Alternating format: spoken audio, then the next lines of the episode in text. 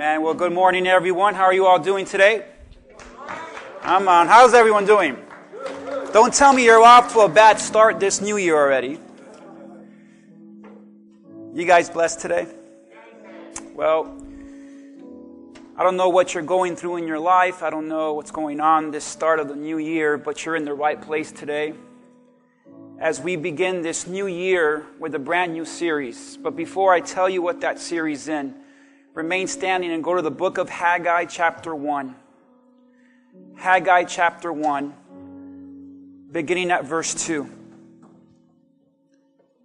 This is what the Lord of heaven's army says. The people are saying the time has not yet come to rebuild the house of the Lord. Then the Lord sent this message to the prophet Haggai Why are you living in luxurious houses? Why my house lays in ruins? This is what the Lord of heaven's army says. Look at what happened, what's happening to you. You've planted much, but you've harvested little. You eat, but you're not satisfied. You drink, but you're still thirsty. You put on clothes, but you can't keep warm. Your wages disappear as though you were putting them into pockets filled with holes. And this is what the Lord of heaven army says. Look at what's happening to you. Now go up into the hills, bring down the timber, and rebuild my house. Then I will take pleasure in it and be honored, says the Lord. You hope for a rich harvest, but they were poor. When you brought your harvest home, I blew it away. Why? Because my house lies in ruins, says the Lord of heaven's armies. While all of you are busy how many are busy today? While all of you are busy building your own fine houses. What a word. Father, I thank you for this word that we've just read. There's so much value in this passage, Lord, to teach us how to really be blessed, Lord, and how to really experience your presence. Father, as we approach now the first Sunday of this year, I pray that this Sunday set the course for the rest of every day of the next year, Lord. Help us to learn, give us wisdom, give us knowledge and understanding. Father, apply this to our daily lives and bless this word in this series in Jesus' name. Amen. Amen. You guys can have a seat right where you're at this morning. As we begin this new year, the first Sunday of every Sunday, the first Sunday of every year is always the worst because did you know that the lowest attendance in church is the Sunday after New Year? Because tomorrow we get back to work, tomorrow we get back to school, tomorrow we get back to the routine. So this is the last day you have to catch up on last minute things. This is the last day you have to rest and recover from Christmas. This is the last day you have. So because all of this is going on, we literally tell God, I have no time for you. It's sad, really, the first Sunday of every new year. And I was not looking forward to this Sunday because of that. I said, oh my goodness, Sunday, New Year, the worst for every pastor. And the Lord put in my heart, it's time. Time for what, you might ask? It's time for this new series that I've been studying for about six months now. And I studied it for my own life, but now we're going to bring it to yours. You guys ready for this new series? The series is simply called Put it up there. God, what? First. Next four weeks this month of January, since it's the first month of the year, the first Sunday of the year, the first everything of the year, it makes sense that we start this New Year's with the new series, and the series should be about God first. What does it mean to put God first in your life? Many people think that God is first, but He's not. And your life would be so different if God was truly first. But sadly, God is not first. And in the Bible, God demanded to be first. God said, give me the first fruit of your harvest. God said, dedicate the first child to me.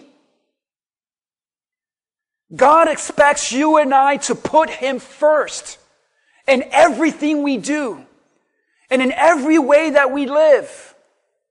God should be first. But He's not. As I read the book of Haggai, I realized that it was a book that was all about God's children, the nation of Israel, returning from bondage.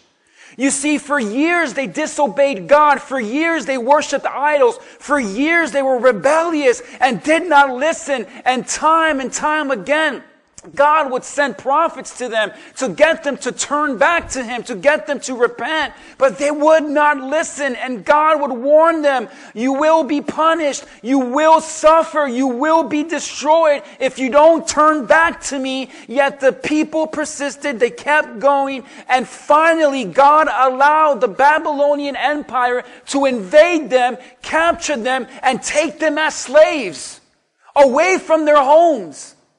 And for 70 years, they were in captivity. For 70 years, they heard nothing from God in bondage. And after the 70 years were done, God set them free. God delivered them. They went back home. But as they went back home, when you read the book of Haggai, it was interesting to me that the people were dissatisfied. The Bible says that they were busy. They were working a lot and yet still struggling. They were planting a lot, yet the harvest was empty. They were expecting a lot from God, but God would give them little. And the Bible said that they did not have enough.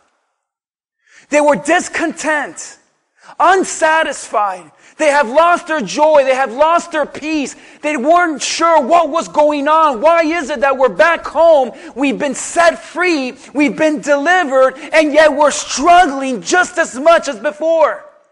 Why is it that we're so much discontentment? Why is it that we're struggling? Why is it that things are not the way we thought it'd be? What a picture of many people in the church today. We embrace the fact that Jesus has set us free on the cross. Amen? We embrace the fact that we have been delivered, that we have been set free from sin. We are now free in Jesus Christ. But even though you are free and delivered like the nation of Israel was, why is it that there are so many Christians that are discontent in life today? Why is it that there are so many believers that are not satisfied? Why is it that the children of God have lost joy, have lost peace, and are living through life in this routine and mundane, and you've lost the joy of your salvation? Why is it that we come to church, but the church doesn't come into us? Why is it that we live our lives as though we have been set free from Jesus, but you're struggling? There's an emptiness in us. If you look at the eyes of every Christian, most of those eyes will tell you, I'm not happy. I'm miserable. I'm discontent. I'm angry. I'm upset all the time. It's not working out. God said in verse 9, you hope for a rich harvest. You, you ask me for a lot. But you get little. And whatever you have, whatever you brought home, I, God, I blew it away. I took it away from you. Why? God said, why? Why do, you, why do you think you're so empty? Uh, why do you think you're so dissatisfied? Why do you think I took it away from you?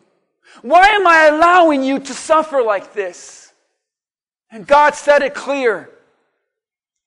Because my house lies in ruins, says the Lord, while all of you are busy. In other words, when the nation of Israel went back home, they were there for 16 years, the Bible shows us. And for 16 years, the temple of God was destroyed by the Babylonians. For 16 years, the temple was in ruins. And the temple of God in the Bible represented his presence among the people. So while the temple remained in ruins and for 16 years they were back home, the people were busy. We just have a lot to do. We have a lot going on. We have to work. We have to make money. We have to provide. We need to build a home. We need to build stability. We need a future. So they kept getting busy and busy and busy. And God was patient for 16 years. When are you going to build my house? When are you going to rebuild my house? When are you going to put the temple back together. But for 16 years, they were busy, too busy for God. Too busy for God. And because they chose not to rebuild the temple, instead get busy and build their own things and build their own house and build their own business, they were telling God a simple truth. We're glad we're free. We're thankful you delivered us. But don't expect us to put you first. As they stayed busy, they were telling God, you are not first in our lives. That word first in the Bible means of highest priority and most important. And it is God that should be of the highest priority of your life. It is God that should be the most important in your life. But like the nation of Israel in Haggai, we, the people of God today, are choosing through our actions to tell God, I am thankful for Jesus. I'm thankful that I've been set free and delivered. But Lord, if I'm honest with you, I'm a little busy and I cannot put you first. If you look deep down into my life, God, you're going to see that you are not the most important to me. You are not the highest priority to me. And God said, that's okay. And until I am, you'll live dissatisfied. Until I'm priority, you're going to be discontent. And that very thing you're putting before me, I'm just going to blow it away. Until I'm first in your life again. Are you listening this morning? Happy New Year. But the root of every issue in your life, listen to me, the root of every issue in your life, whether it's a financial issue, whether it's a child raising issue, whether it's a marital issue, whatever issue you have in your life, I guarantee the root problem of that issue is that you have not put God first in it. God is not first in our lives. The Bible says in John chapter 6, 35, Jesus said, I am the bread of life. Whoever comes to me will never be hungry. Notice, notice what God said here through Jesus. He says, I am the bread of life. Whoever comes to me will never be hungry. In other words, we'll always have contentment. We'll always be satisfied. The key to contentment and satisfaction is in Jesus Christ. But we today in the church have got it backwards. Jesus said, I am the bread of life. Whoever comes to me will never be hungry again. Whoever believes in me will never be thirsty. Why did Jesus refer to himself as bread? You have to understand this from the culture it was written in. And in the culture, did you know that bread was actually the main course? It was not a little appetizer. See, bread took all day to make. And if you had meat on the table, it was usually because of a special event, a wedding, a ceremony, Passover. That's the only time you would really have meat on the table. But on the daily life, the daily routine, bread was the main course. So when you came home from work in those times and you asked your wife, what'd you make for dinner? She said bread. And the husband would say, grapes. Bread was the main course. That was it.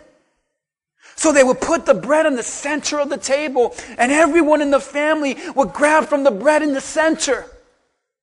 When Jesus said, I am the bread of life, God is literally saying, when it comes to me, I should be the center of your life. It should be me that you're looking at. It should be me that you desire most. I am the center. I am the bread of life. I should be the center of everything in your life. If you want your life to go well and be satisfied, let Jesus be the bread of your life, the center of your everything. What happened? In time, decades later, the bread was still on the table, but we say now we have meat. Oh, and then in time after that, we introduce dessert. And now, when we come to dinner, in our culture, we have the main course, which isn't the bread anymore. It's now the meat. It's now dessert that we look forward to. But when you look at the bread, you might say, oh, it's still on the table, but it's not the center of the table. And this is what many of us are doing to God in our personal lives. You're telling God, hey God, you're still in my life. I still love you. Who doesn't love bread? I still love bread. But I'm just going to put you to the side. Because this is more important to me. Have you put Jesus to the side for a job, a hobby, your children, relationship, money, the world? You ask any Christian, do you have Jesus? Oh, yeah, I have him. Do you love Jesus? Oh, yeah, I love Jesus. Now ask Jesus, is he priority? They would say, not really. Can I get a witness this morning? The majority of the Christians in America today, this is what the heart looks like. We have Jesus. We love Jesus, but somewhere we've kind of just put him to the side. And this is what the people in Haggai did. They had God in their life. They were delivered. They were set free. They were grateful. But the reality is they said, Lord, we're just too busy. You're not going to be the center. You're just going to be the appetizer. And many of you are treating God like a little appetizer. It's not really what you desire most. It's not really at the center of your life. That's why you have to be careful. Because when Jesus said this, I am the bread of life, it's not just what he said, but to who he said it to that makes an even more impact. He said it to people that wanted Jesus to change their life. He said it to people that wanted Jesus to do a miracle in their life. He said it to people that were struggling. He said it to people that were in need. He said it to people that were dissatisfied. And Jesus said, I'm able to change your life. I'm able to satisfy you. I'm able to meet your needs. I'm able. But the one thing you need to understand, in order to have me do that, I need to be the bread of your life. I need to be the center. Most important, of highest priority. I need to be first. The Lord needs to be first in your life. But the reality is, He's not. It's not enough to have Jesus. It's not. Oh, it's enough to be saved. Yes.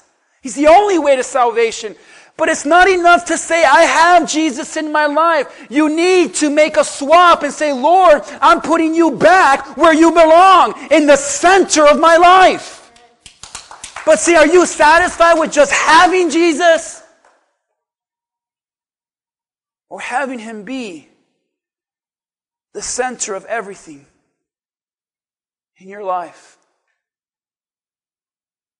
Because it's so fascinating to me that the people would listen to Jesus teach, just like we come to church and listen to a teaching about Jesus. The people wanted their lives to change, just like maybe you want to change in your life. But when Jesus said, I am the bread of life, the people understood exactly what he meant by that, and no one followed him. They said, You're what? The bread, the center? Nah, no thanks, we're out. And when you read this book, the people that God blessed, the people that God used, the people that experienced the fullness of the presence of God were only those who put Him first. Luke 9 59. The Bible says, he said to another person, Follow me. The man agreed. You know this man, I don't know who he is. You know why you don't know who he is? I'll explain why in a minute. But Jesus goes to this man and says, Hey, you, follow me. What an opportunity. The man agreed. He said, All right, I'll follow you. That sounds nice. But then he said, Lord, first, let me return home and bury my father. Now, let me explain something. When you read this, you might think in the common English language that his father was dead. That's not how you read it in the Greek language. In the Greek language, the original language the Bible was written in, when you read this story, it tells you that he was waiting for his father to die, to then get his inheritance, to then follow Jesus. The dude wasn't dead yet. So he was literally telling Jesus, hey, I agree. I want to follow you. He even called him Lord. Did you get that? He said, Lord. I'll follow you. Verse 59, I'll follow you. But the man said, But first, Lord, First, can you wait until my father passes away? Because he has a little inheritance for me that I would like because I want some money to buy my home so that I can provide for my family and I can do this with my money. I want to retire a little better, a little earlier. God, I want to follow you. I love you, Lord. You're my Lord. Mm, I love you, Lord. But this man was so honest, it was crazy. The Lord first is not you. Verse 60. Jesus told him, Let the spiritual dead bury their own dead. Your duty, your responsibility, what I have for you is to go and preach about the kingdom of God. The man said, Yeah, that's a great calling on my life. But Lord, first is not you. The man left. What's crazy about this passage? Jesus literally told him the plans God had for him. He said, Your duty, your calling is to preach to the world. I wonder if this could have been the man if this would have been the man that God would use to preach around the globe and save a lot of people and experience the power of God, how different would this man's life have been had he put Jesus first? But he didn't. This man literally told Jesus, Lord, I love you. I believe in you. I know you have a calling for my life. But if we're being honest here, can you wait? Because first is not you. And he missed out. I wonder what you're missing out on. Because God is not first in your life. 1 John 5 21 clearly warns you. Dear children, that's children of God, that's born again believers, that's hopefully you. He says, Dear children, keep away from anything that might take God's place in your heart. How many of you knew that verse was in the Bible? A lot of us don't. God said, make sure Nothing takes the place of God. By a show of hands, how many of you are truly obedient to this verse? By a show of hands, because we're in church, we can't lie. How many can say, Pastor, I need to work on that verse in my life? God bless you for your honesty. It's easy how something can take the place of God. Just like that, God is not first anymore. And maybe you're here and say, well, Pastor, I didn't expect New Year's to start this way. But you're right. I, God is not first in my life. I've, I've, other things have taken the place of God. I still have Jesus. I still love Jesus. I still sometimes, you know, desire him. But the truth is, God's not first. But Lord, he needs to be. Lord, you need to be first in my life. Because if God is first in your life, there's no telling the satisfaction he will bless you with. God gave instruction to the people through, through two men of God, Haggai and Zechariah. If you flip one page after Haggai, it's Zechariah. And God had these two messages. Zechariah chapter 1 verse 3. God made it so simple. Therefore say to the people, he told Zechariah, the same people in Haggai, this is what the Lord of heaven's army says Return to me. That's, let's be, how easy is that? God said, Return to me. And I love it because he's saying this to his children, and it's not because they're back into idol worshiping and rebelling and sin. We think that's the only reason we tell a person is far from God. Sometimes you're far from God and it's not because of a sinful lifestyle, but it's because He's not a priority anymore. Could you hear the voice of the Holy Spirit this morning telling you, return to me? Come back to me and I will return to you. See, but God says, I'm willing to return to you, but you have to make the first move. God said, Return to me. Haggai 1 8. Haggai tells the people, therefore, say to the people, now go up into the hills. Go up into the mountain. Cut down the trees, cut down the timber, and rebuild my house, that I will take pleasure in it and be honored, says the Lord. See, if God is not first in your life, it is not too late for you. If God is not first in your life, it's not hopeless for you.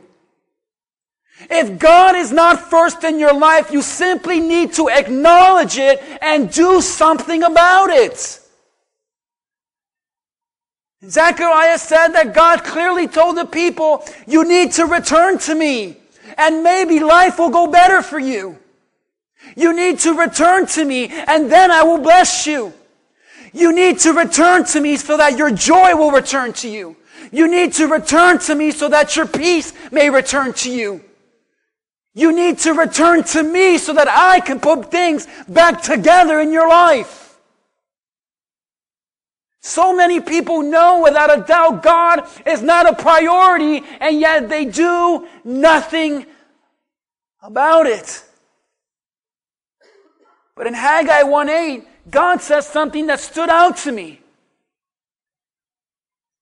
He said, Return to me.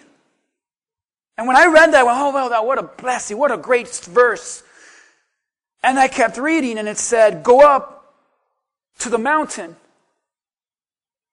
Chop down the trees, bring it down from the mountain, carry it over, chop that down some more, rebuild the temple. And I said to myself, wait a minute, God. But that's hard. How many you ever climbed a mountain before? Yeah. If you're from Miami, you won't last a mile. Just the elevation alone will kill you. When you climb a mountain, there's a lot of resistance against you. God said, You want to return to me, that's great, but it's not just something you say, or something you think about. It takes work, it takes action. Many Christians say, I want to return to God. I want God to be first in my life, but that's where it ends. It's just something you say and nothing you live. You want God in your life, you want God to be first, it takes work. You might have some resistance. The minute you want to put God in your life first, you'll be surprised how much resistance you're going to feel. Your family might resist you. Your friends might resist you. This world will definitely resist you. It's going to take work, but the Bible says go up to the mountain and cut down the trees. When you put God first in your life, it means that even though I have resistance, I know there are things in my life I need to cut. To put God first again. Oh, it's going to be a heavy burden. It's going to take time. Returning to God is not something you just say and happens in an instant. It's a lifestyle you live by how you sacrifice and commit. It's not easy. It takes time. But it'll bless you. How do you know when you've truly returned to God? Listen, if you're back in church, that doesn't mean anything. You say, oh, I'm coming back to the Lord, so Sunday morning, 1030, I'm back at forward. That is not telling God, I'm home. Oh, I'm coming back to God tomorrow. I'm going to wake up and do my little devotional. That is not telling God, I've returned. How do you know God is first? How do you know God? How do you know? You've truly returned back to God? How do you know you've truly returned to Him? That He's first. You guys want to know?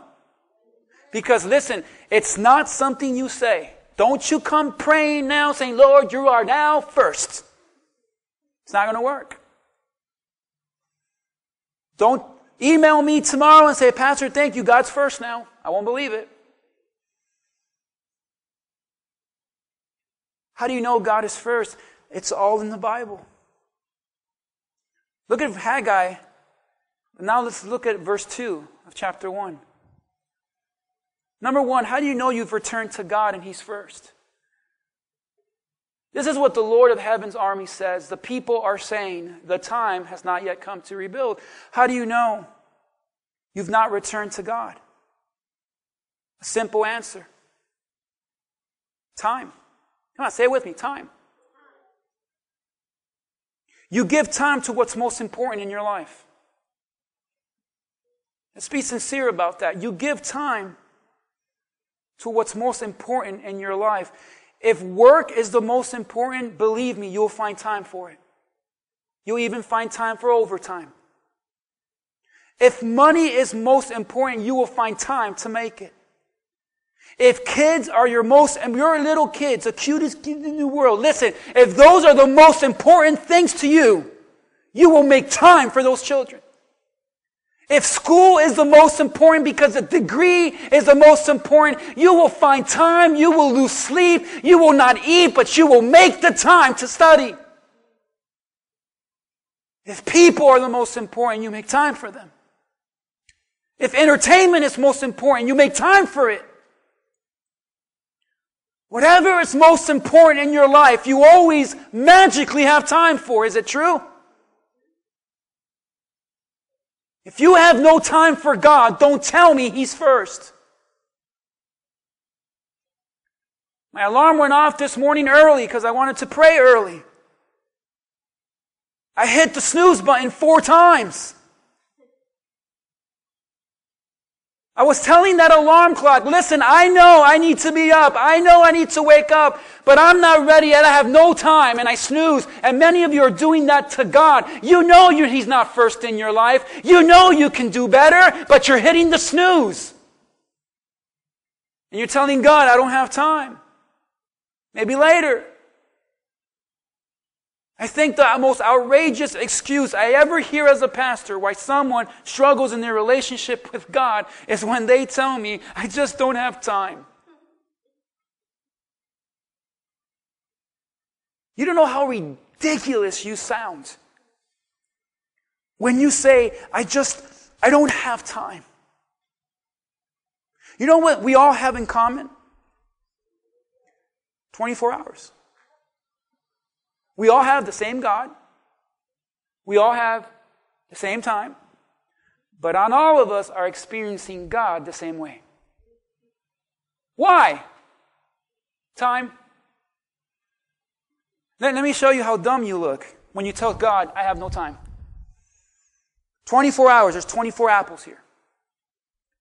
Obviously, eight hours is to work. Well, Pastor, you know, eight hours of sleep is a healthy number. Then I have maybe an hour after work to help the kids out with homework. I have an hour to prepare dinner. I have an hour to get the kids ready for bed. I have an hour to clean everything up after dinner. And then, you know, oh, there goes my time. Okay, wait. Um, I have two hours for my health. Got to go to the gym. That's important. I have an hour of this time that I need to do with my husband and spend time with my, my spouse. And you know, I need me time. Me time. It's what we do to God. You know, imagine you come up to me and say, Pastor, uh, could I have an apple? And I say, I don't have any. How bad would I look? How dumb would I look? No, Pastor, I know you have apples. I can see it. Can I have one? I don't have any.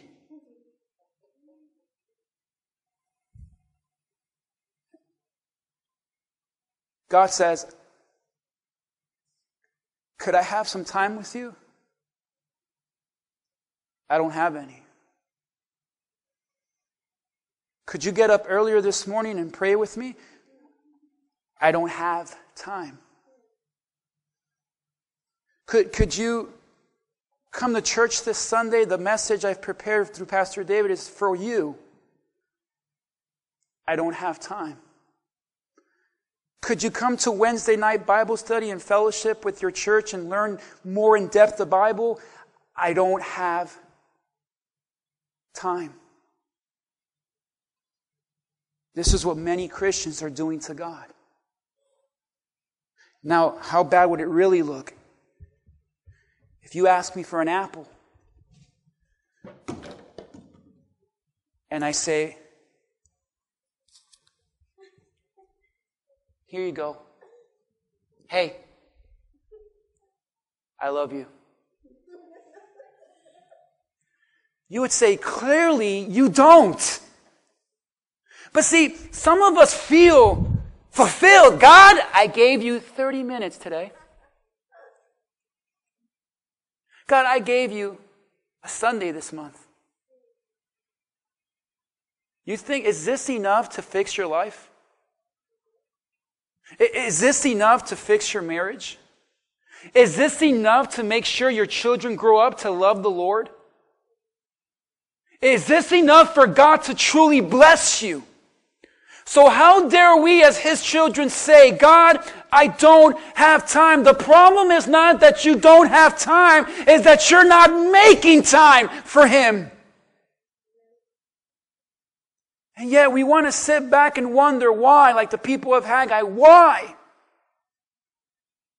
Is it not working out? You know God is not first based on what you spend your time on. Second, Ezra 1, verse 2 and 7 is interesting. As I studied this more, the Bible says that when the king of Cyrus of Persia says, Listen, the Lord, the God of heaven, has given me all the kingdoms of the earth. He has appointed me to build him a temple at Jerusalem, which is in Judah. And look at verse 7. King Cyrus himself brought out the articles that King Nebuchadnezzar had taken from the Lord's temple in Jerusalem and had placed it in the temple of his own gods. You see, you say, well, Pastor, what's the point? Years before, God already moved in the heart of the king of Persia to get everything needed to build the temple. In other words, when the people of Israel returned home, they had everything they needed to put God first. They just chose not to. In other words, now that you have to put me first, now you're going to go to the mountain. Now you're going to struggle. Now you're going to cut down the trees and take a lot more time because you didn't do it right the first time. How do you know God? How do you know that He's not first? How do you know that you've truly not returned to Him? It's simple. You seek the blessings of God for yourself. What happened was, as they returned back home, they saw everything they needed to build the temple, but someone in the group said, hey, rather than build the temple, why don't we get all the wood here and build ourselves houses? And someone said, that's a great idea. And they started building houses for themselves. Luxury ones. How do you know God how do you know he hasn't returned to you? The things God blesses you with actually keep you from him. God had blessed them with everything they needed for the temple, yet they got everything from the temple to bless themselves. You know how many Christians live like this? It's amazing how many believers get the blessings of God and it actually turns them away from God. Do you know that the job you have is a blessing from God? How many believe that in the time that we're in right now? But yet, so many people, their job is a reason they don't give time to God. The Bible says children are a blessing from the Lord. But so many believers, their kids are the reason they're not serving God. My kids don't want to come to church. My, I'm busy with the kids. I got a birthday party. I got this. I got that. I got to prepare for school. And the kids are the reason you're not close to God. God has blessed you with a house, but the house is the reason you can't come to church. Why? Because I got to clean it. I got to build it. I got to paint it. I got to do this. Even church is a blessing. And you come to this church self seeking. What can this church do for me? What about me, God? Have you taken the blessings of God and used it for yourself and it's actually causing you to turn away from God?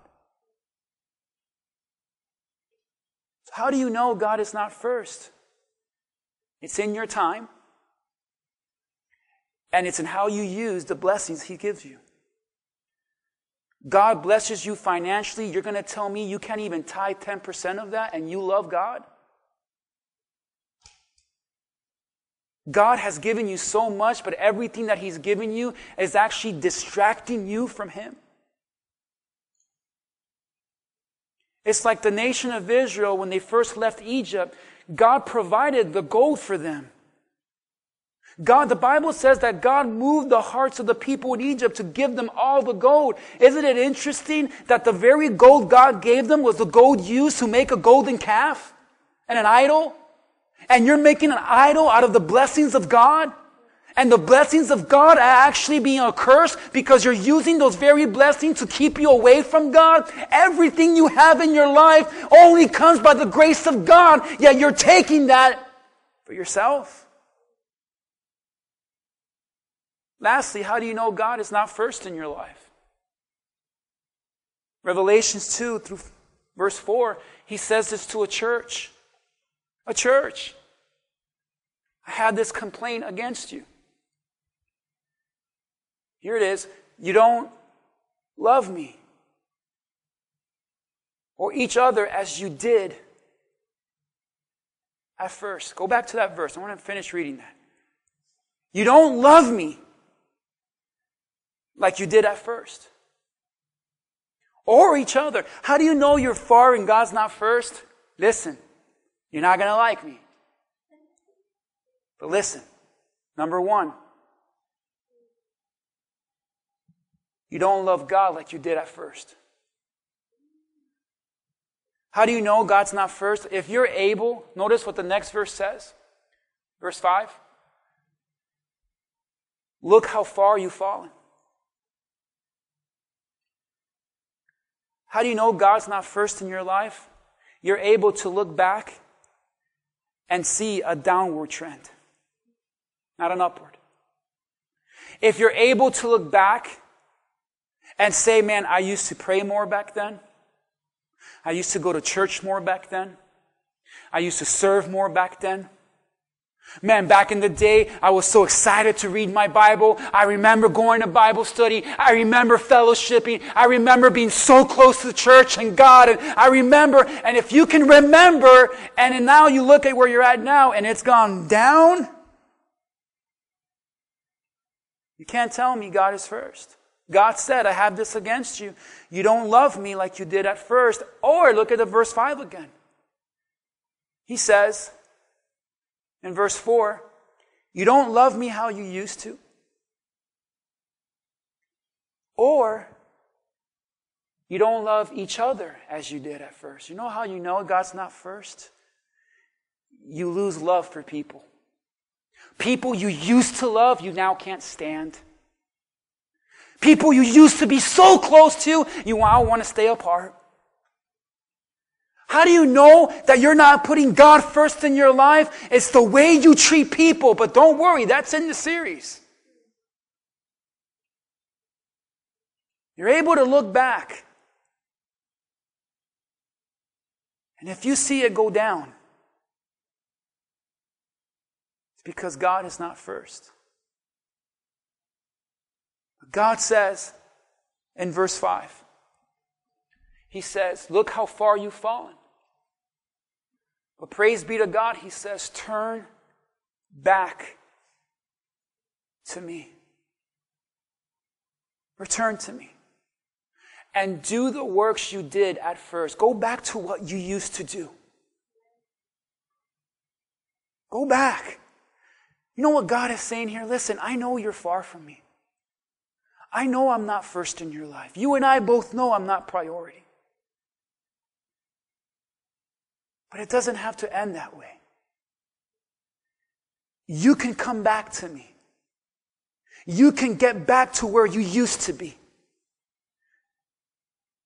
And as we close, you're probably saying, well, Pastor, I don't know. I've gone so far from God and God has not been first in my life and all my time, I have no time for Him. My love for Him and my love for people has changed. And it's true, all the blessings God has given me, I have turned into an idol and I have used it for myself. It's all about me. There's one thing I want you to get today. Is you can return to the Lord. You can put Him first again. And I believe that this new year, it's time for you to stop playing games with God and put Him first again. You put Him first like you used to.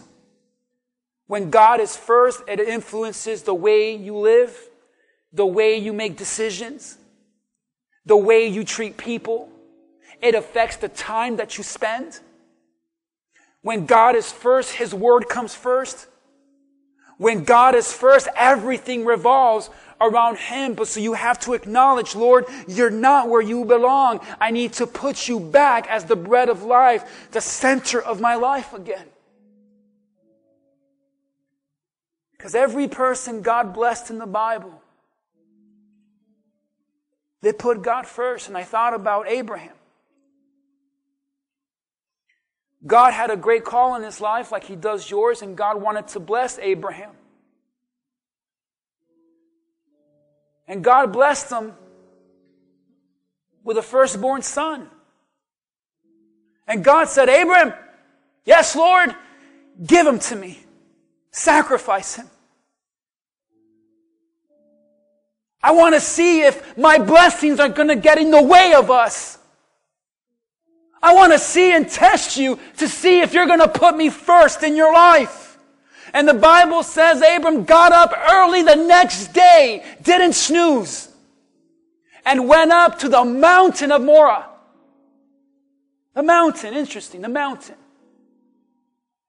I thought to myself, Lord, why didn't he just sacrifice him in the front yard?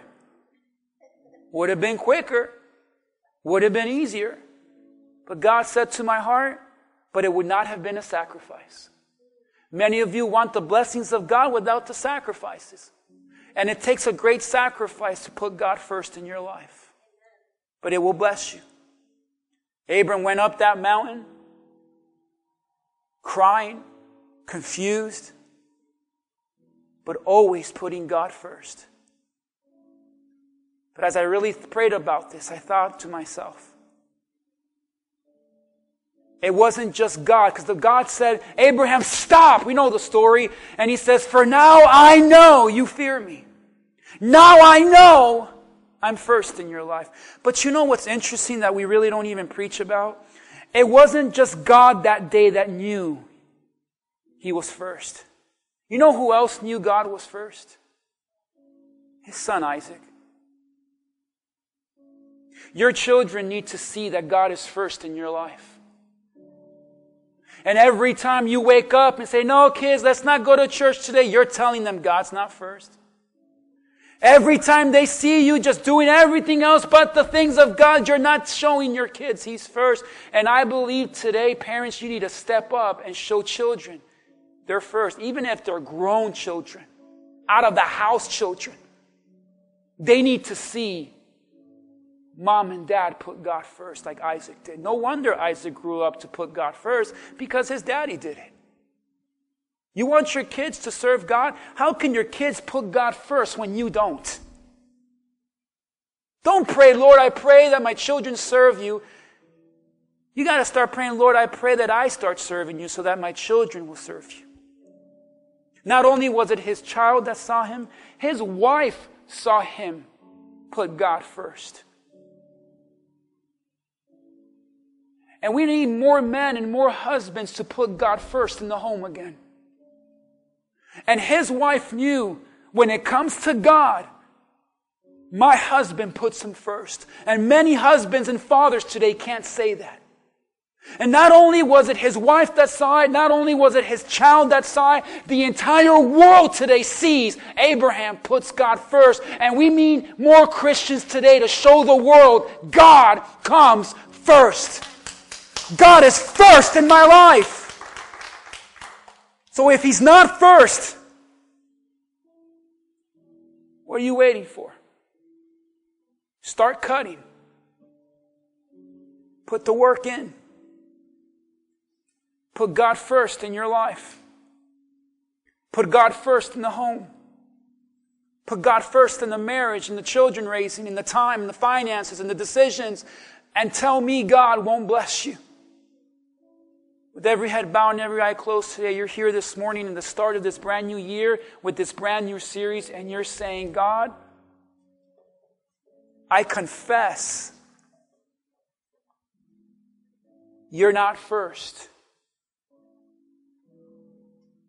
Confession just means agreement. You agree with God. When God tells you, you're not putting me first. You don't say, God, but, or God, I'm sorry, but Lord, the thing is, you say, Lord, I agree. You're not first in my life. If I look back, I used to serve you more. I used to love you more. I used to love people more.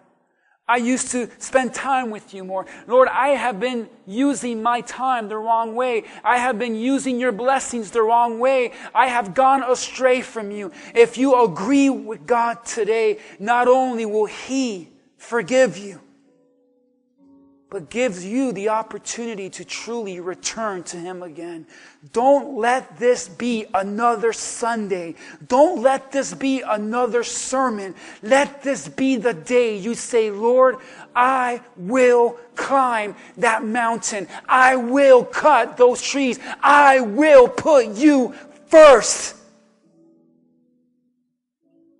in my life. And maybe for the first time ever, you need to make the decision to make Jesus Christ the bread, the first of your life. Or maybe for the first time in a long time, you need to make Jesus first in your life again. With every head bowed and every eye closed, if you're here this morning and you're saying, Pastor, I love you and I appreciate you. Pastor, I know without a doubt. After listening, evaluating, and learning, I know without a doubt God is first in my life. Would you put your hand up? I want to see you. No one. You're not alone. Now, if you're confessing before God and you're saying, Lord, you're not first in my life, but you need to be. Now, would you put your hand up for the Lord as an act of confession? God bless you all around the room. It's not too late for you.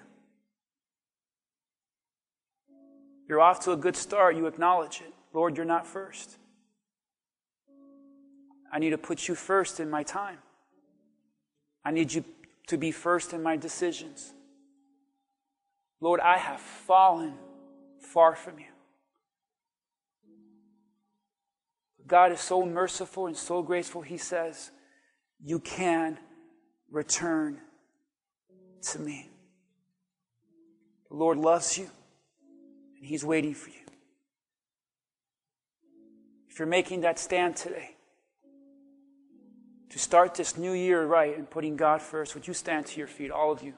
Just stand to your feet, putting God first by standing. Maybe you're standing for your life. You're standing for your children. You're standing for your marriage. You're standing up for this world to know God will be first. Starting now. Father, I thank you for this message. Would you take a moment now to spend time with the Lord? Just say, Lord, forgive me.